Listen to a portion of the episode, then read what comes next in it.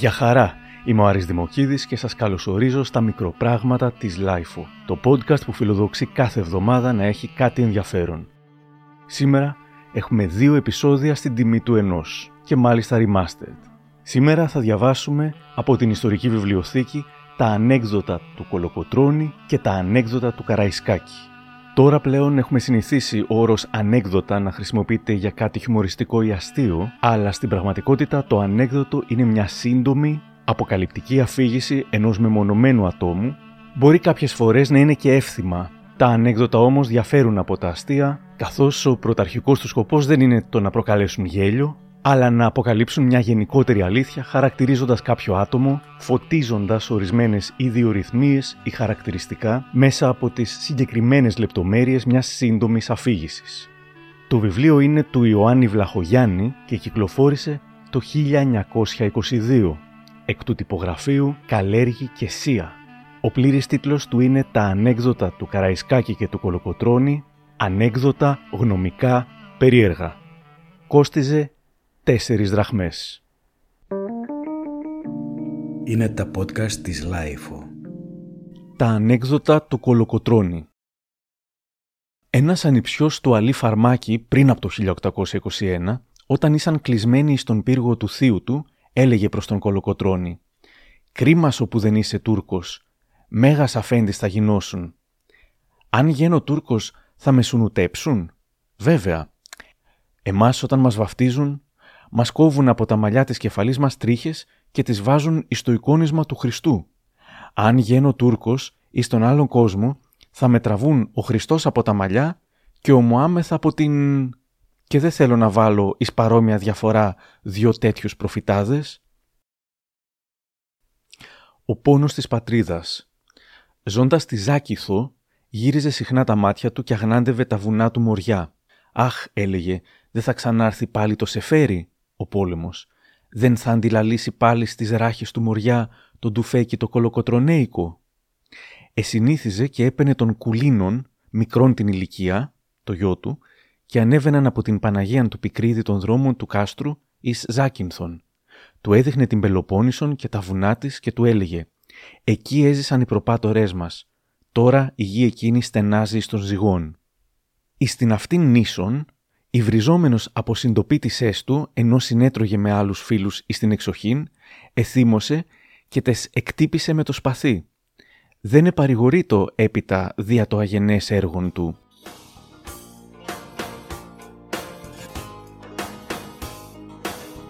Πλατομαντία και όνειρα Ο Κολοκοτρώνης εδηγεί το πολλά θαύματα της πλατομαντίας, Κοιτούσαν δηλαδή τις πλάτες αρνιών και έβγαζαν συμπεράσματα για τα μελούμενα. Και επίστευε κάποτε εις τα όνειρα. Όταν ονειρεύεται ότι βλέπει συνοδείαν γάμου, εξήγα το όνειρον ότι είναι Τούρκοι. Και αν μεν προχωρούσαν, εσήμενεν ότι δεν έμελαν να πολεμήσουν.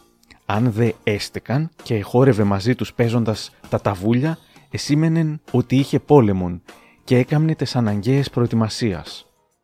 Η πλάτη Ενθυμούμε ότι πάντοτε στα τραπέζια έκαμνον δια τας πλάτας των αρνιών και έκαστος αυτών έκαμνε τας παρατηρήσεις του. Ο πόθος του παλιού κλέφτη.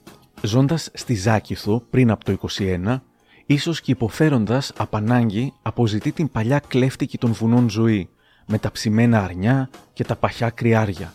Στη Ζάκηθο μαραζώνει τρώγοντας γελαδοκρέατα. Ο λαός μας δεν αγαπούσε το βοδινό και νόμιζε αμαρτία να σφάζει βόδι καματερό. Να τη γράφει ο Κολοκοτρώνης στον παλιόν αρματολό του ξερομέρου Γιωργάκη Βαρνακιώτη. 12 Γεναριού 1817. Το αίτιο που δεν σας έγραφα είναι τούτο, ότι η ευγένειά σας ελάβατε την πατρίδα σας, τους άφησε ο Αλή Πασάς να γυρίσουν στα σπίτια τους και τρώτε κρυάς αζίγιαστο. Κι εγώ ούτε την ύβρα, αλλά ούτε ίσως θέλει την εύρο και το τρώγω με την λίτραν, και εις αυτό σας έχω παράπονο, ότι ο χορτάτος του μυστικού δεν πιστεύει.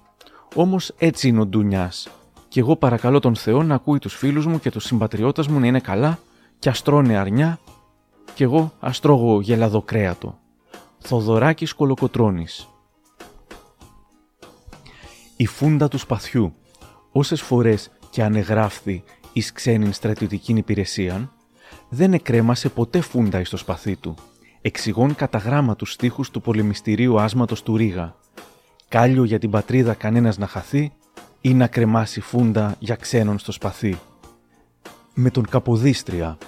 Στα 1818 είχε έρθει ο Καποδίστριας από τη Ρωσία στην Κέρκυρα. Στο σπίτι του πατέρα του είχε τραπέζι σε πολλούς και στον Κολοκοτρώνη. Εκεί που ο ίδιος ο Κολοκοτρώνης λιάνιζε ταρνή, φαίνεται θα ήταν λαμπρή, του λέει ο Καποδίστριας «Φέτος εδώ και του χρόνου στο Μοριά». Ο Κολοκοτρώνης το φύλαξε αυτό καλά στο νου του. Άμα σηκώθηκε η Επανάσταση το 21, έγραψε στον Καποδίστρια να έρθει, να φάνε το αρνί. Αφορεσμένος, εδιάβαζε ο Κολοκοτρώνης, όντας εις Ζάκινθον, το Ευαγγέλιον εις την έκδοση την Αγγλική, την εμποδισμένη από την Εκκλησίαν. Έτυχε παρόν ο δίκαιος Φλέσσα, τότε νέος και αναγνώστης. Μην διαβάζεις, του λέγει, δεν πρέπει, έχει αφορισμό ο Πατριάρχης. Εσύ που διαβάζεις είσαι καταραμένος, οργισμένος από τον Θεόν. Του το δεύτερο είπε. Άναψε ο γέρος, σου αρπάζει τον δίκαιον από τα μαύρα περίσσια μαλλιά του, τον βάνει κάτω και τρόμαξαν οι φίλοι να τον γλιτώσουν από τα χέρια του.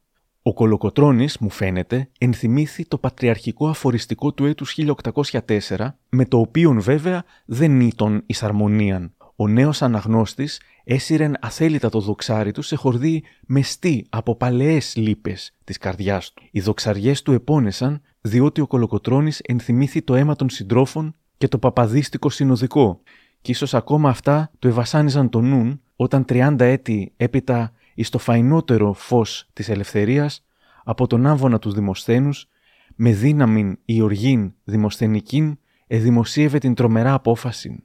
Αυτός, ο Πατριάρχης, έκανεν ό,τι του έλεγε ο Σουλτάνος.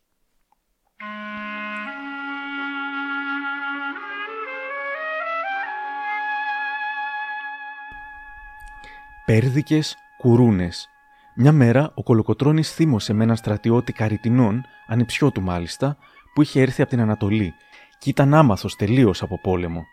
Ανάθεμά σε Ανατολή, είπε, σου στέλνουμε πέρδικες και μας γυρίζεις κουρούνες. Περιοδικό Εβδομάς 1886. Στρατιωτικά γυμνάσια. Μια μέρα έπιασε μια βάρδια να κοιμάται. Την πήρε, έκαμε τετράγωνο, την έβαλε στη μέση και έκαμε μάθημα περισκοπού Ύστερα ρώτησε το τετράγωνο. Εσείς έχετε σκυλιά στα πρόβατά σας. Αν δεν φυλάνε και ο λύκος σας τρώει τα πρόβατα, τι τους κάνετε; Τους σκοτώνουμε, είπαν οι στρατιώτες. Για πρώτη φορά, είπε ο Κολοκοτρώνης, να μην τους σκοτώσουμε, αλλά θα περάσετε όλοι και θα τους φτύσετε στα μούτρα. Η σκλαβιά. Μια γυναίκα κάποτε κάποια χάρη του ζητούσε. «Αφέντη μου», του έλεγε, «κάμε μου αυτό το καλό και σκλάβα σου να γίνω». Σκλάβα μου, τι λες μωρή ζουρλή, για τη λευτεριά πολεμάμε και εσύ θες να γίνεις σκλάβα μου; Μαντία. Στην αρχή του 21, μόλις είχε αρχίσει η Επανάσταση, ο Κολοκοτρόνη βρισκόταν κοντά σε ένα χωριό ως άλεση και έτρωγε. Κοιτάζει την πλάτη του αρνιού και βάζει μια φωνή. Άι, τώρα δα γινόμαστε νοικοκυρέοι. Άξαφνα φάνηκε καπνός από το σάλεση. Οι Τούρκοι καίγαν το χωριό. Οι χριστιανοί βλέποντας τον καπνό φοβήθηκαν και το βάλαν στα πόδια. Οι Τούρκοι πλάκωναν. Ο Κολοκοτρόνη βρέθηκε σε λίγο μοναχός. Καμιά πενινταριά καβαλαρέοι που τρέχανε μπροστά θα τον πρόφταναν και θα τον πιάνανε ζωντανό. Και φορούσε ακόμα την αγγλική στολή και την κόκκινη περικεφαλαία. Κατά καλή του τύχη, βλέπει εκεί κοντά ένα τσοπανάκι. Αρπάζει το καποτάκι του, το φορεί, κρύβει την περικεφαλαία και χώνεται σε κάτι χαμόκλαδα. Οι Τούρκοι περάσανε χωρίς να τον εδούνε. Πήρε μια ρεματιά ύστερα και γλίτωσε. Τα πυρούνια και τα μαχαίρια. Το 1821 συνέτρωγαν ο Δημήτριος Υψηλάντης και ο Κολοκοτρόνη εις τους ίσιου των δένδρων του άστρους. Γίδα ψητή, στρωμένη εις φύλλα, ασκή με ρετσινόκρασο, μισό φλασκίδι από τύρι και ψωμί όχι πρώτης ποιότητος. Ήταν η ετοιμασία του γεύματος. Όταν εκάθισαν, κόβοντας ο Κολοκοτρόνη το ψητό με τα χέρια του, είπεν εις τον Υψηλάντην. Αυτά είναι τα χρυσά πυρούνια και τα χρυσά μαχαίρια της Ελλάδας. Και αυτό το ρετσινόκρασο τα πολύτιμα κρασιά της. Άρεσεν εις τον φιλόπατριν υψηλάντην το γεύμα του Κολοκοτρώνη, επειδή ενόησε το πνεύμα του. Ήθελε να τον προλάβει ο Κολοκοτρώνης με μάθημα αυτών αναθρεμένων με όλη την πολυτέλεια της ευζοία και να του εικονίσει τα σδηνοπαθία του ελληνικού πολέμου, αλλά συνάμα και ότι με τα μέσα του τόπου, αν και ατελεί, πρέπει να γενναιοψυχούν στον αγώνα και να πολεμήσουν τον εχθρόν. Το παρατηρητικό του παρήγγειλε σε έναν αξιωματικό του να πάει να κατασκοπεύσει κατά τον Άι Σώστη το χωριό. Να πας τριγύρω και ξέμακρα, είπε, να μην σε τρώει το βόλι. Πρόσεξε στο δρόμο τα μικροπούλια. Αν τα σηκώνεις και περνάνε από πάνω από το χωριό ή κάθονται μέσα άφοβα, τότε δεν είναι Τούρκοι μέσα. Αν τα ειδεί όμως να γυρίζουν πίσω φοβισμένα και να κάνουν ξαφνιασμένους γύρους, τότε είναι Τούρκοι στο χωριό. Οβριό και άρματα. Ανάμεσα στους Τούρκους που βγήκαν από την Τριπολιτσά και πήγαν στον Κολοκοτρόνη για την παράδοση, ήταν και ένας Εβραίος, ο πλουσιότερος της χώρας. Φορούσε στη μέση ένα ζευγάρι πιστόλες χρυσές διαμαντοστόλιστες. Το μάτι του Κολοκοτρόνη άρπαξε αυτό το παράξενο. Μπα, είπε. Ο βριός και αρματωμένος δεν γίνεται. Του πήρε τα πιστόλια και τάχωσε στο σελάχι του. Τρεις λαγοί από το «Ο γέρον Κολοκοτρώνης». Όταν εκκίνησα για να υπάγω στο Βαλτέτζι, εις των δρόμων ευγήκαν τρεις λαγοί και τους έπιασαν ζωντανούς οι Έλληνες. Τότε τους είπα ότι «Η νίκη, παιδιά, είναι δική μας». Είχαν πρόληψη οι Έλληνες όταν βλέπαν λαγούς και περνούσαν από το στρατόπεδο και δεν τους εσκότωναν ή δεν τους έπιαναν, η καρδιά των Ελλήνων εκρύωνε ότι θα χάσουν τον πόλεμο. Ο θάνατος του Πλατάνου, πάλι από το «Ο γέρον Κολοκοτρώνης». Όταν εμβήκα στην Τριπολιτσά, μου έδειξαν στο παζάρι τον πλάτανο όπου εκρέμαγαν τους Έλληνας και είπα «Άιντε, πόσοι από το σόγι μου και από το έθνος μου εκρεμάστησαν εκεί» και διέταξα και τον έκοψαν.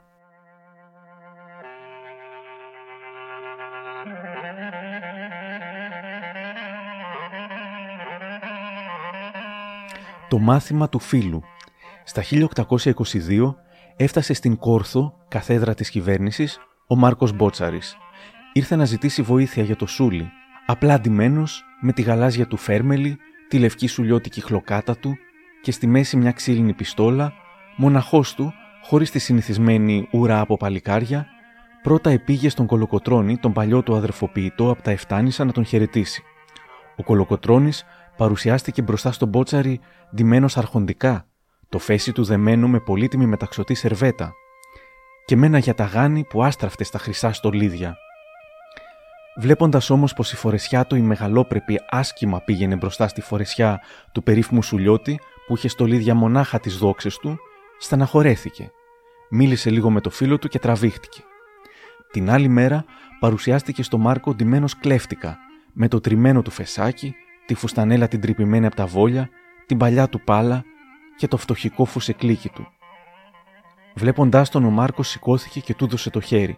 «Να, έτσι ντύνονται τα παλικάρια», είπε ο Μάρκος. Γύφτος Οι επίσημοι καπεταναίοι της Επανάστασης είχαν διάφορα παρατσούκλια μεταξύ τους. Τον Οδυσσέα Αντρούτσο τον ελέγαν οι φίλοι του Γεροχουλιάρα για τις πονηριές και τα τριτύπια του. Γέροντα λέγανε τον Κούρα για τη φρονιμάδα του. Γύφτο τον Κολοκοτρώνη για το χρώμα του. Αδερφέ γύφτο, έγραφε ο Αντρούτσος στον Κολοκοτρώνη σε ένα γράμμα του. Η σάτυρα. Εις στην Τριπολιτσά το 1822 είχαν γράψει σάτυρα εναντίον του Κολοκοτρώνη και την ετυχοκόλλησαν στην εκκλησία. Η το Κυριακή και συνάχθη κόσμος και διάβαζεν. Ο Γεροκολοκοτρώνης επήγαινε στην εκκλησία να λειτουργηθεί και όταν είδε τον κόσμο σημαζομένον, έστειλε το γραμματικό του να ειδεί τι τρέχει. Έμαθε τέλος πάντων τι είναι. Τότε επήγε, την εξεκόλλησε και την επήρε στο χέρι του, και όταν απόλυσε η εκκλησιά, την έδωκε του παπά και τον υποχρέωσε να την διαβάσει μεγαλοφόνος εις τον λαό.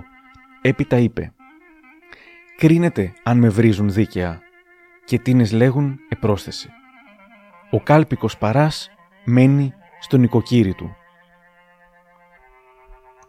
Μαλώματα 1822 Επήγα, εχαιρέτησα τον Μαυρομιχάλη και λοιπούς και μου αποκρίθηκε ο Πετρόμπεϊς «Ως πότε θα χορεύεις κολοκοτρώνη» και του είπα «Όσο τραγουδάτε εσείς χορεύω εγώ. Πάυτε τα τραγούδια και πάβω των χορών». Μια φορά παρουσιάστηκε σε αυτόν κάποιος που είχε την ανάγκη του.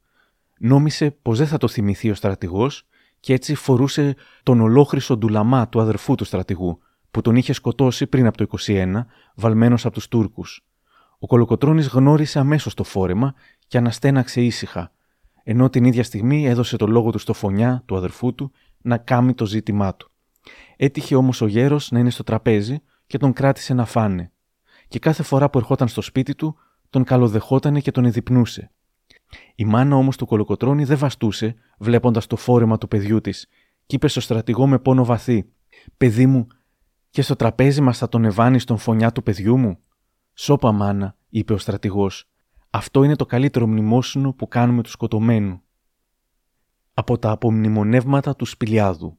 Οι Έλληνες πολλές φορές στην απελπισία τους, βλέποντας πως ο Ιμπραήμ Πασάς ήταν ανίκητος με πόλεμο, συλλογιστήκανε να βρούνε τρόπο να σκοτωθεί. Καθένας έλεγε τη γνώμη του και αρκετοί παρουσιάστηκαν πρόθυμοι να αναλάβουν το σκοπό. Παρουσιάστηκε ένας Κύπριος και στον Κολοκοτρόνη. Άρχισε να του παρασταίνει με λόγια και κινήματα πώς θα έκανε το φωνικό. Έδειχνε το μαχαίρι γυμνό στο στρατηγό, το έφερνε απάνω κάτω και πολύ κοντά στον Κολοκοτρόνη.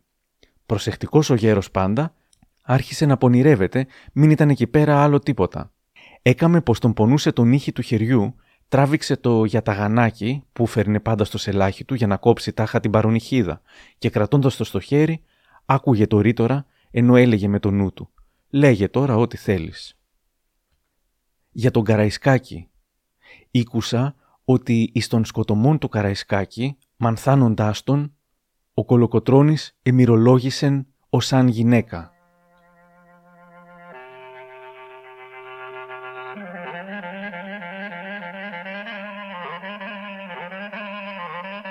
Η ηθική του.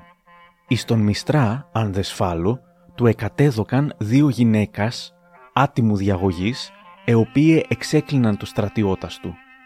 Έκαμε και του τας έφεραν και βλέποντας ένα χωράφι με τσουκνίδες, έκαμε και τας σε γύμνωσαν και τας σε κύλησαν εις τες τσουκνίδες. Η δίκη και η καταδίκη του. Όταν εις το βουλευτικών δικαστήριον του ανεγνώστη η απόφαση θανάτου είπε «Μνήστη μου κύριε, όταν έλθει τη βασιλεία σου. Το είπε με μια φωνή άτρεμην, έκαμε το σταυρό του και επήρε μια πρέζα ταμπάκο.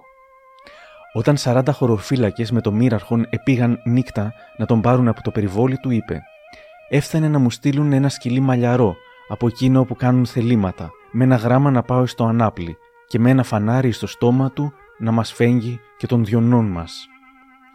Όταν έπειτα από την καταδίκη του του εδόθη είδησης ότι ο βασιλεύς του χάριζε τη ζωή και μόνον τον αφήνει 20 χρόνους φυλακή, είπε «Θα γελάσω τον βασιλέα, δεν θα ζήσω τόσους». Η μόδα, πηγενάμενος μιαν φοράν από τας Αθήνας εις το Ανάπλη, όταν ερωτήθη τι νεότερα είδε εις τας Αθήνας, είπε «Είδα πράμα όπου δεν είδα άλλη φορά τόσο χρόνων όπου είμαι, ε γυναίκες, ως τώρα ήξευρα πως εφούσκωναν από εμπρός.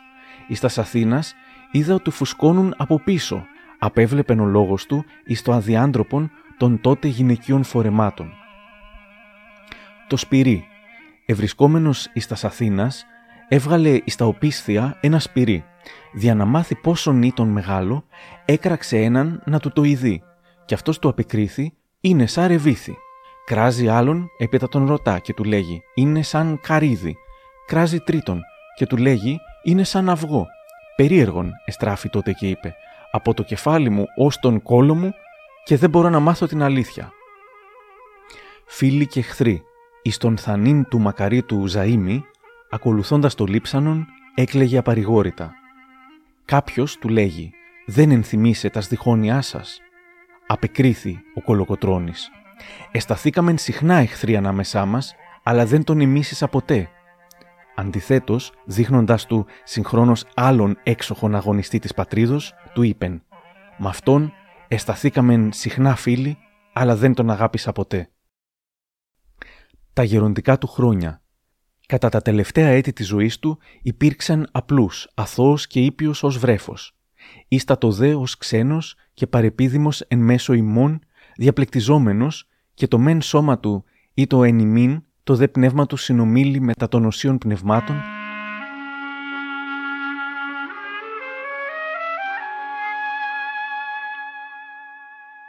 Ο θάνατός του 4 Φεβρουαρίου 1843 Προς κύριον Τζόκριν συνταγματάρχην εις Άργος ο κουμπάρος σας Αλφα Καρδαράς.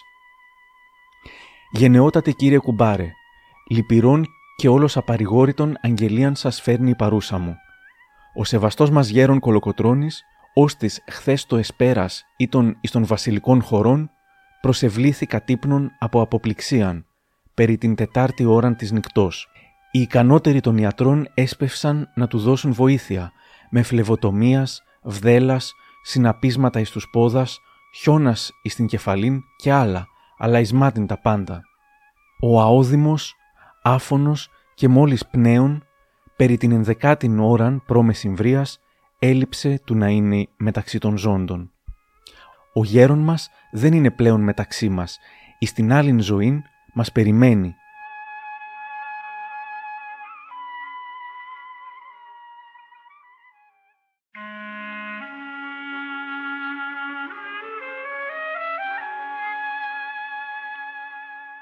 Τα ανέκδοτα του Καραϊσκάκη Ο χορός του Στα Γιάννηνα, τον καιρό του Αλίπασα, ο Καραϊσκάκης νέος ακόμα χόρευε μια φορά με άλλα παλικάρια. Ενώ έσερνε μπροστινό στον Τσάμικο και έκανε πολλές γύρες στον τόπο, καθώς λένε πέρασε την ίδια στιγμή ο Μουχτάρ Πασάς, γιος του Αλίπασα. Η φουστανέλα του Καραϊσκάκη σηκώθηκε τον ανήφορο και φάνηκαν τα πλιάτσικά του. Ο Μουχτάρ Πασάς πειράχτηκε, πήγε στον πατέρα του και παραπονέθηκε. Κράζει τότε ο Αλίπασα στον Καραϊσκάκη και θυμωμένος του λέει: Τι έκαμες, ωρε παλιόγυφτο, στο γιο το δικό μου; Τίποτα πασά μου, του λέει ο Καραϊσκάκης. Δεν το ήθελα, χόρευα και έκαμα έτσι μια φορά. Φέρνει μια γύρα. Τότε πέρναγε ο γιος σου ο Μουχτάρ Πασάς και θύμωσε. Τι φταίω εγώ ο μαύρος; Ο Αλή Πασά έσκασε στα γέλια. Πώς το έκαμες, ωρε μπύρομ, κάμε το πάλι, ωρε. Έτσι πασά μου. Το ξανακάνει. Κάμε το άλλη μια φορά, ωρε Γιώργο. Μπράβο, ωρε Γιώργο. Και γελούσε. Το αφηγήθηκε ο Ευάγγελος Γκίπης, συνταγματάρχης της χωροφυλακής. Η τόλμη του Καραϊσκάκη. Περιγράφει ο Γαζής. Στο Κομπότι, στον πόλεμο που έκαμε στα 1821, 8 Ιουνίου, που νίκησε τους Τούρκους και τους πήρε στο κυνήγι, ανέβηκε σε μια πέτρα και έβριζε τους Τούρκους δυνατά και για να τους προσβάλλει χειρότερα και να δώσει θάρρος στους δικούς του, σήκωσε τη φουστανέλα, κατέβασε το βρακί και τους έδειξε τον πισινό του. Τότε ένας αρβανίτης γκέκας, κρυμμένος κάπου στα κλαριά, τον τουφέκησε και τον ελάβωσε στα δυο μυριά, από κάτω και σε ένα άλλο μέρος. Η γλώσσα του Καραϊσκάκη. Κάποτε ο Μεγαπάνος, άρχοντας από το Κάρλελι, Ακαρνανία, του είπε «Ωρε Καραϊσκάκη, δεν μαζώνεις λίγο τη γλώσσα σου» και ο Καραϊσκάκης που γνώριζε πως ο Μεγαπάνος κυνηγούσε τις γυναίκες, απάντησε «Άμα μαζόξεις εσύ τη βρακοζώνα σου, θα μαζόξω κι εγώ τη γλώσσα μου». Ο Καραϊσκάκης ήταν παντρεμένος πολύ πριν από το 1821 με την όμορφη Γκόλφο από τους Ψαρογιανναίους, σπίτι καλό από το χωριό σύντεκνο του Βάλτου. Η Καραϊσκάκαινα πέθανε το 1827 στον Κάλαμο, ενώ ο στρατηγός πολεμούσε στην Αθήνα τον Κιουταχή. Η κυβέρνηση ανησύχησε τότε μην αφήσει ο στρατηγός στο στρατόπεδο και πάει να παρηγορήσει την οικογένειά του. Αυτός όμως έκαμε μεγάλη καρδιά και έγραψε στην κυβέρνηση να την ησυχάσει η καπετάνισσα του Καραϊσκάκη. Λέει ο στρατηγός Μπαρακτάρης. Ο Καραϊσκάκης στις εκστρατείες του είχε πάντα μαζί του μια τουρκοπούλα βαφτισμένη που τη λέγανε Μαριό. Αυτή ήταν ντυμένη φουστανέλες σαν άντρας και είχε το όνομα Ζαφύρης ανάμεσα στα παλικάρια. Κάποτε λοιπόν ο Καραϊσκάκης, περαστικός, κατέλησε στο σπίτι του με κάμποσα παλικάρια. Πάει ο Ζαφύρης στο μαγειριό και ρίχνεται στις δούλες και αρχίζει τσιμπιές, γαργαλιτά, φιλιά, βάνουν τις φωνές εκείνες και τρέχουν στην καπετάνισσα. Τρέχει και η κύρα Γκόλφο, η καραϊσκάκαινα, στον στρατηγό καταθυμωμένη. Τι πράγματα είναι αυτά, του λέει. Τα παλικάρια σου παλεύουν τις ψυχοκόρες μου. Έγνια σου, Μωρή, της λέει ο στρατηγός. Έχω και για σένα που. Τρεις τελίτσες. Μη μου χολιάζει. Τι είπες στον Κουντουριώτη; Κάποτε, στα 1825, στην εκστρατεία της Μεσσηνίας, μάλωσε με τον Κουντουριώτη και του είπε Ωρε κουντουριώτη, άκουγα και νόμιζα ότι θα είναι όλο γεμάτο μυαλό το κεφάλι σου. Εσύ όμως έχεις τόσο μυαλό όσο έχω εγώ σπόρο στα α μου. Μερικές διαφορές που είχε από τον Κολοκοτρώνη. Περιηγητής περιγράφει. Κατοικούσε σε ένα σπιτάκι όξω από το Άργος.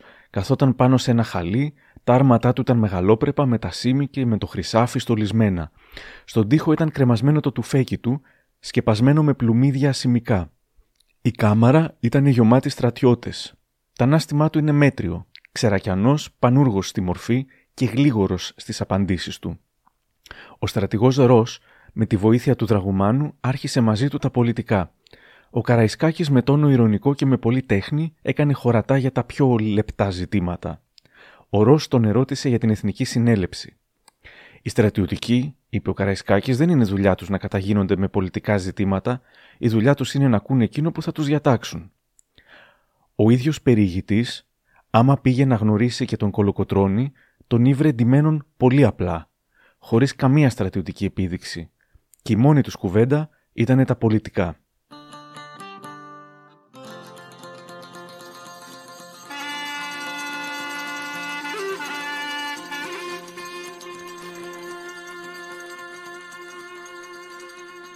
πώς ήθελε τα παλικάρια του. Ο Καραϊσκάκης, στα 1826, πέρασε με το σώμα του από τον Πλάτανο, χωριό μεγάλο των Κραβάρων. Πήγαινε βοήθεια στο πολιορκημένο Μεσολόγγι. Κάποια παλικάρια του θελήσανε να αρπάξουν σφαχτά από κάποια στάνη. Οι κραβαρίτες τσοπάνιδε τους πήραν από κοντά και τους απέτρεψαν. Ύστερα οι τσομπάνιδες πήγανε να παραπονηθούν και στον Καραϊσκάκη. Ο στρατηγός θύμωσε πάρα πολύ. Μπροστά τους φώναξε τα παιδιά και τα μάλωσε πικρά. Αν ξανάρθουν σκοτώστε τους, είπε στους τσοπάνους. Αφού φύγαν αυτοί, κάλεσε τους άλλους πάλι. «Ωρε, δεν πηγαίνατε περισσότεροι», είπε, «να κάμετε εκείνο που γυρεύατε, παρά με ντροπιάσατε στους κραβαρίτες, να χαθείτε από εδώ, σαν πιο κοιλιές». Η εφημερίδα «ΕΟΝ» στις 19 Φεβρουαρίου του 1847 γράφει πως ο Καραϊσκάκης ήταν σατυριστής τους επιδεικτικούς στρατιωτικούς που φορούσαν σερβέτα γύρω στο κεφάλι, τους έλεγε σπλινάντερα για το σχήμα της σερβέτας. Γκαχάδες έλεγε τους σουλιώτες, άγνωστο γιατί.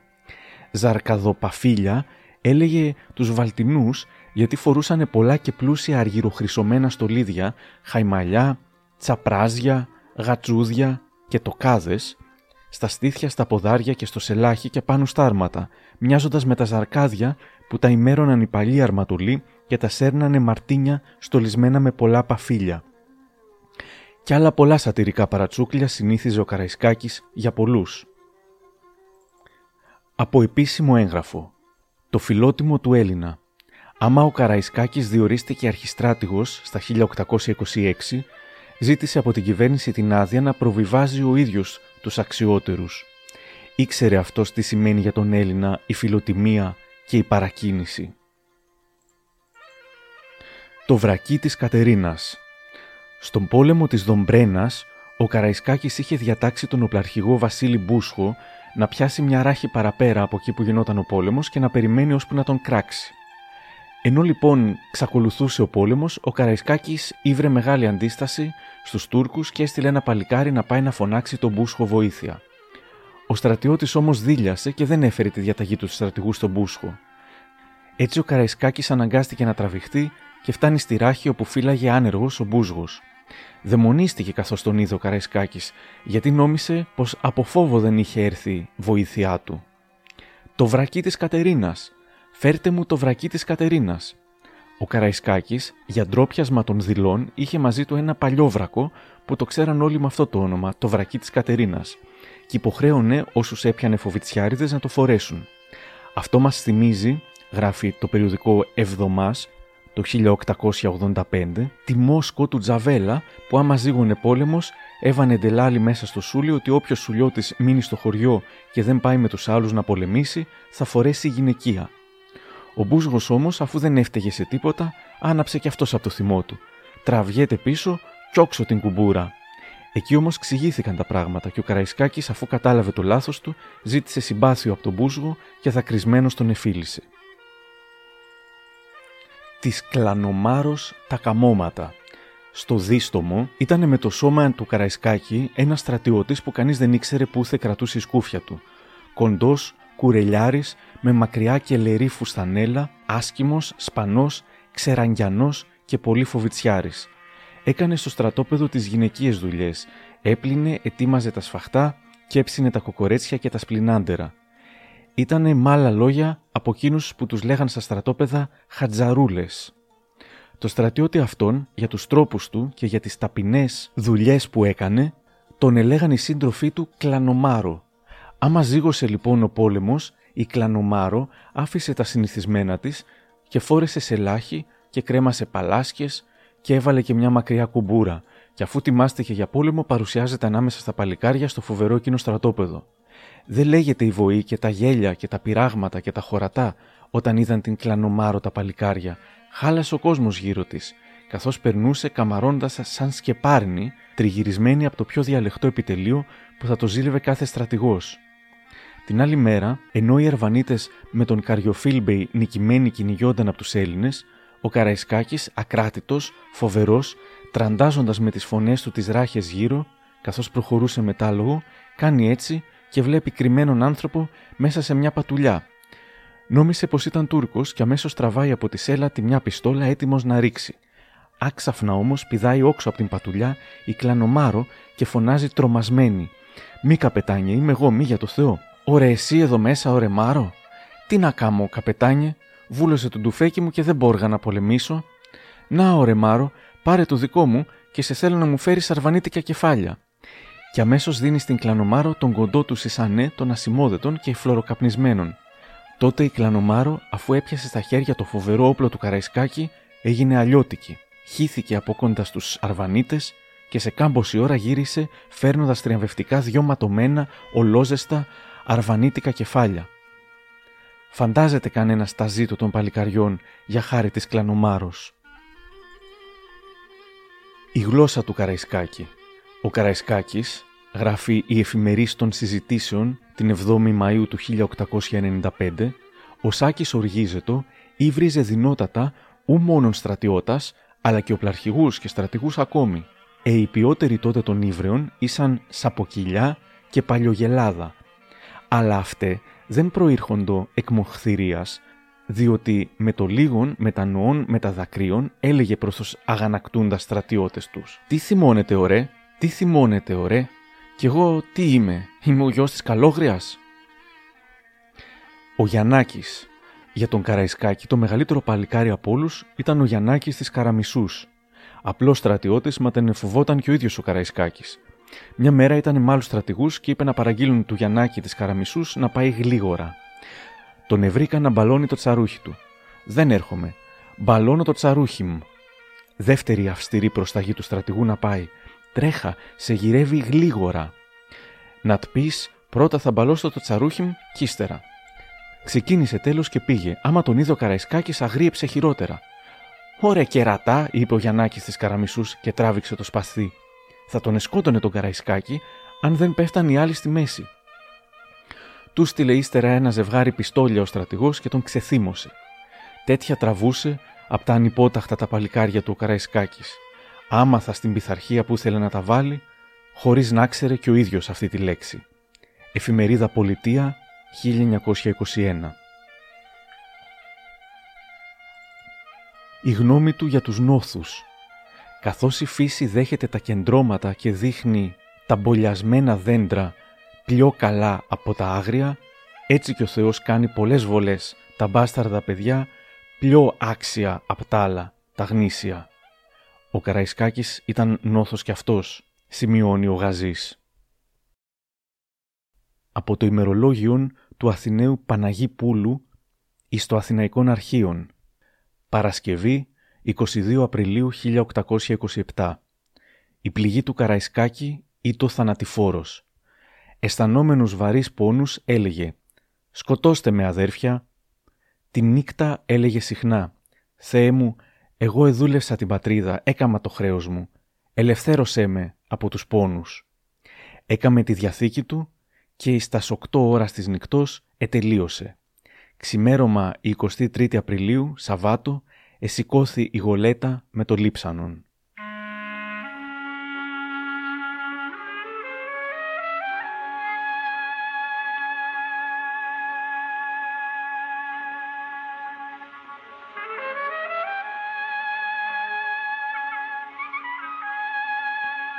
Η Διαθήκη του Καραϊσκάκη 44.000 γρόσα εις το κεμέρι του Μήτρου Αγραφιώτου. Από αυτά οι 30.000 να δοθούν εις τις τσούπες μου, να τις περιλάβουν οι δυο μήτριδες του Σκυλοδήμου και ο Αγραφιώτης. Δύο χιλιάδες να πάρει ο ένας μήτρος και δύο ο άλλος, όπου με εδούλευσαν. Χίλια να πάρουν εκείνοι όπου θα με θάψουν. Δύο χιλιάδες έχει ο γραμματικός, τέσσερις χιλιάδες γρόσα της Μαριός. Τα άλλα να μοιραστούν για την ψυχή μου. Αυτά όπου έχω στην σακούλα μου να τα λάβουν οι γραμματικοί και τζαουσάδες μου. 22 Απριλίου 1827 Καραϊσκάκης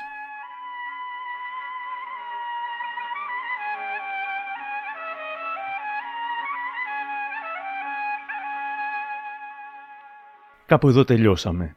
Και αν θέλετε να μας ακούτε, ακολουθήστε τα μικροπράγματα στο Spotify, τα Google ή τα Apple Podcasts. Για χαρά!